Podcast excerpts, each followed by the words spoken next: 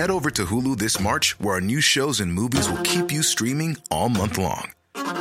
Catch the acclaimed movie All of Us Strangers, starring Paul Mescal and Andrew Scott. Stream the new Hulu original limited series We Were the Lucky Ones with Joey King and Logan Lerman. And don't forget about Grey's Anatomy. Every Grey's episode ever is now streaming on Hulu. So, what are you waiting for? Go stream something new on Hulu. He kōna ipurangi tēnei nā te reo irirangi o Aotearoa. Hi, I'm Jan Hellriegel. Welcome to the Sportsman of the Year, a suburban philosophy. Just a warning before we get started some of the language can get a bit tough at times. I am from West Auckland after all. And we also talk about some stuff you might find upsetting, and some stuff you will hopefully find funny. So take care of yourselves, okay?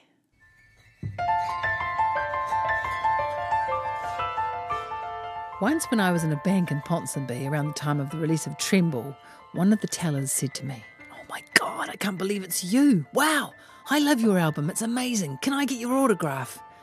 I was a little embarrassed and a bit surprised as I didn't think anyone knew who I was until she said to the other bank teller, Hey, it's Alanis Morissette. You should get her autograph too.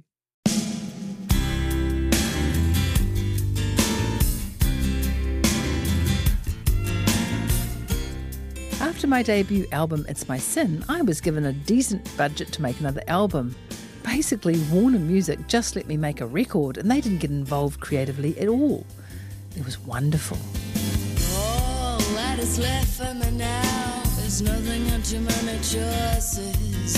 The feeling that one gets after hearing too many voices.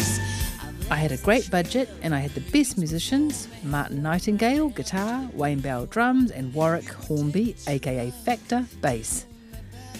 Aussie artist Robbie Rollins was in the engineer's seat, and I had a wonderfully empathic producer, Daniel Denham, who encouraged me to be authentic and brave and laugh at all my bad jokes. After disappearing into the studio with these guys for a few months, I presented my label with an album full of no singles, Tremble.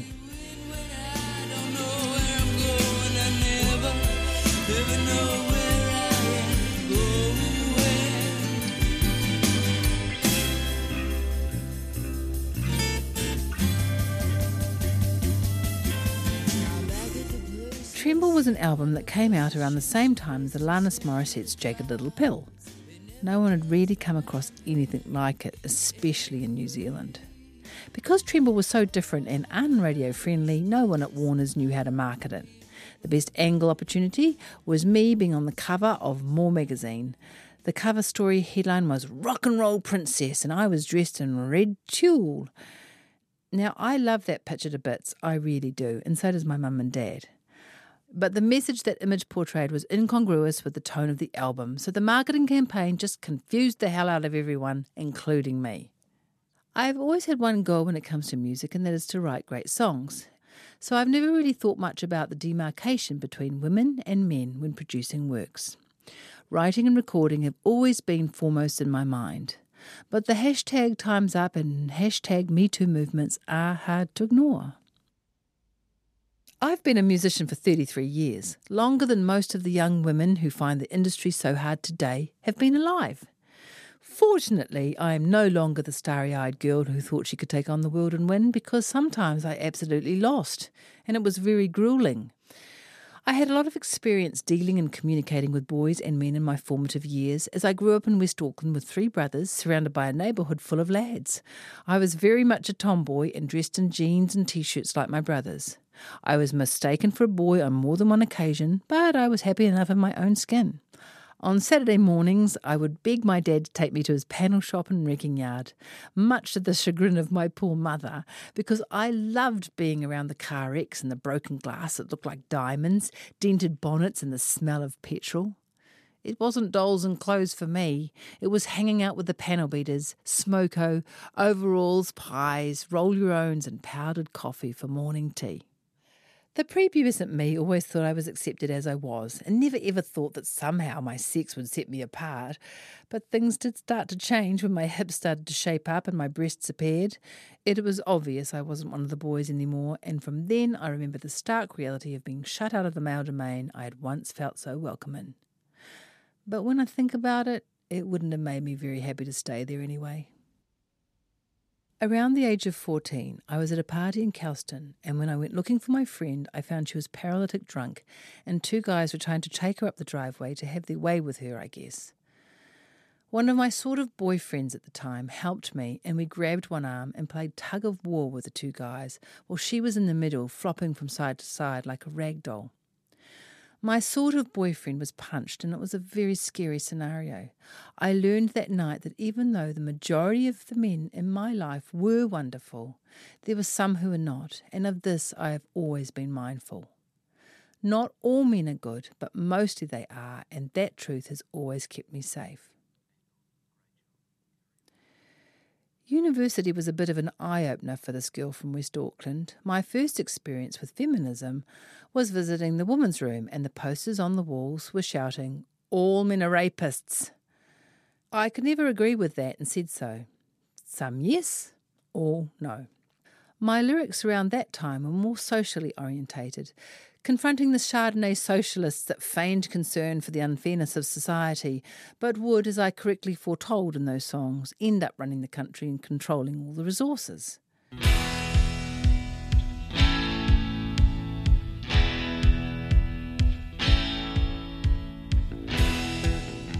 While I studied at Otago in the mid 80s, I became a member of an all girl band, Cassandra's Ears. There is no way I would be where I am today without the opportunity to get up on stage with the fine woman in that band. The stories I can tell you about being an all girl band around this time are pretty intense, but my favourite one is when we got kicked off stage in Papakura. Our music was turned down mid set. Take your money and run, said the manager. I guess it didn't help that we were advertised as a leather and lace all girls band. We get up on stage ready to sing our songs in earnest, and they were probably expecting us to do a strip show. It was our biggest payday ever. I think now that perhaps we were in the wrong trade.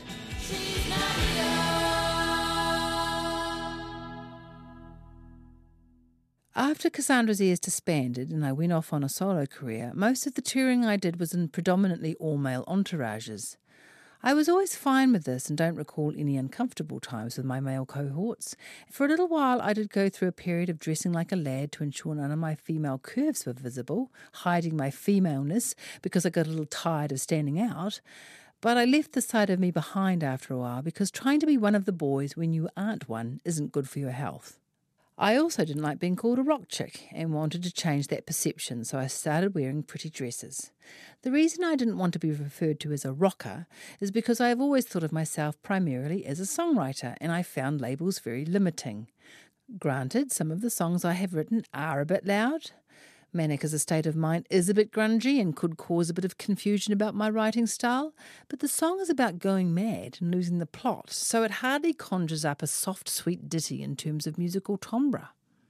When I first signed to Warner Music, it took a long time to record my first album. For a little while, Tim Murdoch encouraged me to write with some old dudes he knew from Australia and the US, but I just said, mm, no thanks, I don't want to. And once I was asked to have singing lessons, and I said, why? I like my voice the way it is. And when JD Souther, who was producing some of the It's My Sin album, suggested I get my tonsils out, I said, Why? It might ruin the tone of my voice. I never did listen to anyone who was trying to change the way I wrote music or sang. And when I think about how much easier my musical life could have been if I had been a little more commercially orientated, I do wonder. But then, because I am still releasing music now, it makes me think I always made the right calls in terms of my career. In the end, my label just let me make my album the way I wanted to and believed in me from then on, never asking me to change anything or write with anyone else. When it comes to big, bad music industry stories, I don't really have one because Tim Murdoch was one of the good guys and he always championed my music and looked after me. I was also very fortunate when I signed to my record label Warner Music New Zealand. My A&R guy Jeremy Freeman was gorgeous and gay. It was the early 90s when we flew to Australia to promote It's My Sin and meetings were held in a sea of male industry executives. They always wore denim shirts and jeans and it was always very blue. I remember that I always covered up my skin and wore volumes of black, and Jeremy Freeman wore well cut, colourful suits. We enjoyed standing out. When we toured main centres in Australia promoting the album, we had to share the same hotel room to save costs. We had a lot of fun, and I will always appreciate how much Jeremy shielded me from the tidal wave of blokedom in Australia that probably would have preferred me to wear sexier clothes and be a bit sweeter than I was. So thank you, Jeremy. I lucked out when I got to work with you.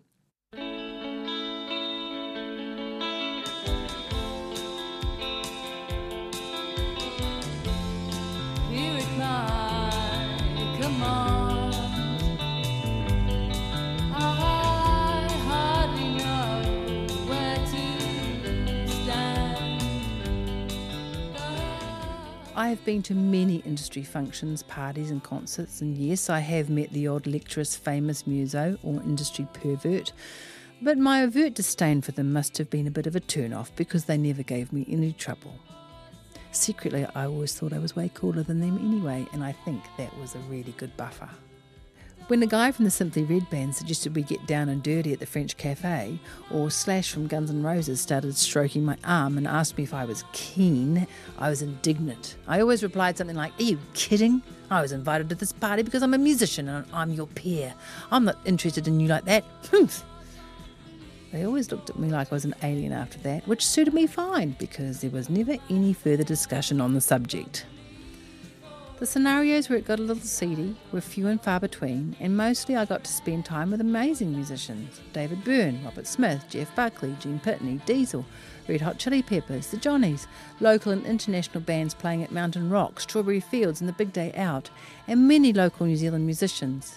From my perspective, I've always been treated like a musical equal, and if I wasn't, then to be honest, I never noticed. I was probably a little thick skinned. Or perhaps it was blind faith, but I have never found myself in a position where I felt out of my depth or in a situation I couldn't handle. In my youthful haze, I could always handle the in your face come ons because I was prepared for them. I have always understood lecturous and stupid male behaviour and have known how to deal with it. What I have found hard and still haven't come to terms with is the insidious belief that somehow women are not capable or as smart. So I stay well clear of environments where people aren't very evolved in that department.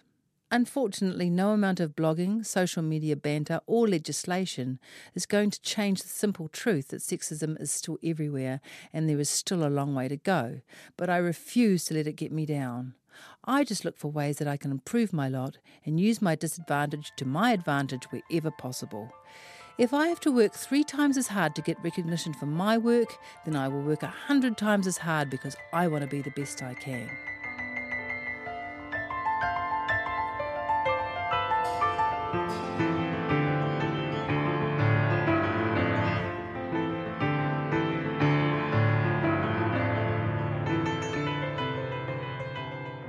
Has a career in music been hard for me because I happen to be born a girl? Maybe, but I'm the one who walked away for a while. No one made me. I believe subconsciously, because I was approaching 30, that what I wanted to do was settle down and have a family. But I would have sneered at you if you'd suggested that to me at the time. Also, Tremble was as pure an art form as I think I could have made at the time. Even though it didn't fire commercially, due to an absolute lack of radio friendly songs and me dropping out of music biz, I wouldn't change a note or a sound. If I'd kept going after Tremble, then I don't know if I would still be recording music, running businesses, loving life, and feeling extremely grateful for my lot if things had been different. Had everything been easy and had I had early successes with my work, would I still have the courage and the strength to do what I do now? Was always swimming against the tide nothing but a wonderful blessing? All I know is that I'm not resentful or angry, nor do I feel powerless to change things that I don't like. If anything, I am very excited about the coming years and am free to do whatever I like creatively, so bring it on.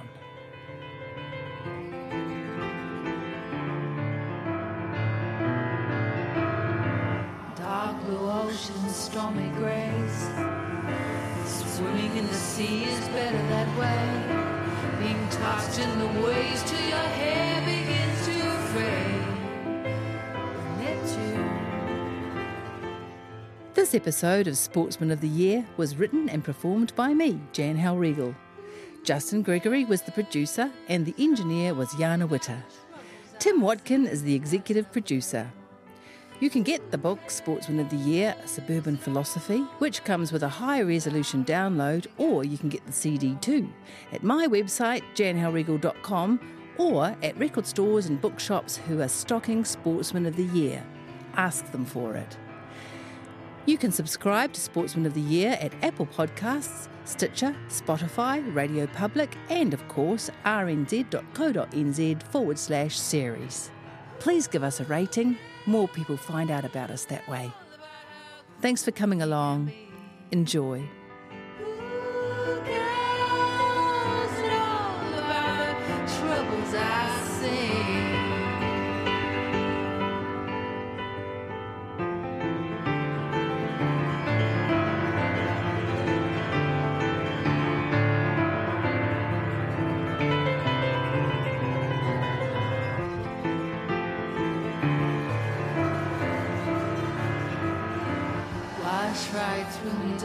Currents.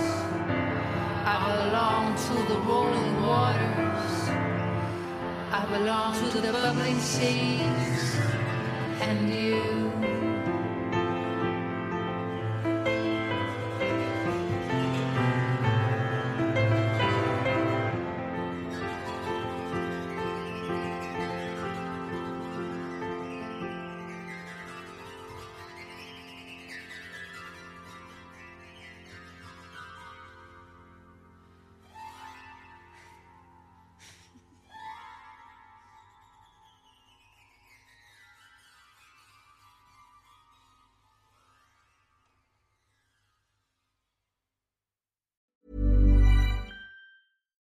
Do you love anime, gaming, movies, and discovering how your favorite pop culture affects everything you do? Then join us on Crunchyroll Presents The Anime Effect. I'm Nick Friedman. I'm Lee Alec Murray. And I'm Leah President. Every week, you can listen in while we break down the latest pop culture news and dish on what new releases we can't get enough of. Whether you love movies, I'm going to tell you all about the uh, hopeful 4K re release of Tron Legacy that happens. I'm right there with you. Or music. The music in this show Yeah. is absolutely incredible. Or anime. And under this mask is another mask. you can discover your new favorites right here on The Anime Effect. Listen every Friday wherever you get your podcast and watch full video episodes on Crunchyroll or on the Crunchyroll YouTube channel.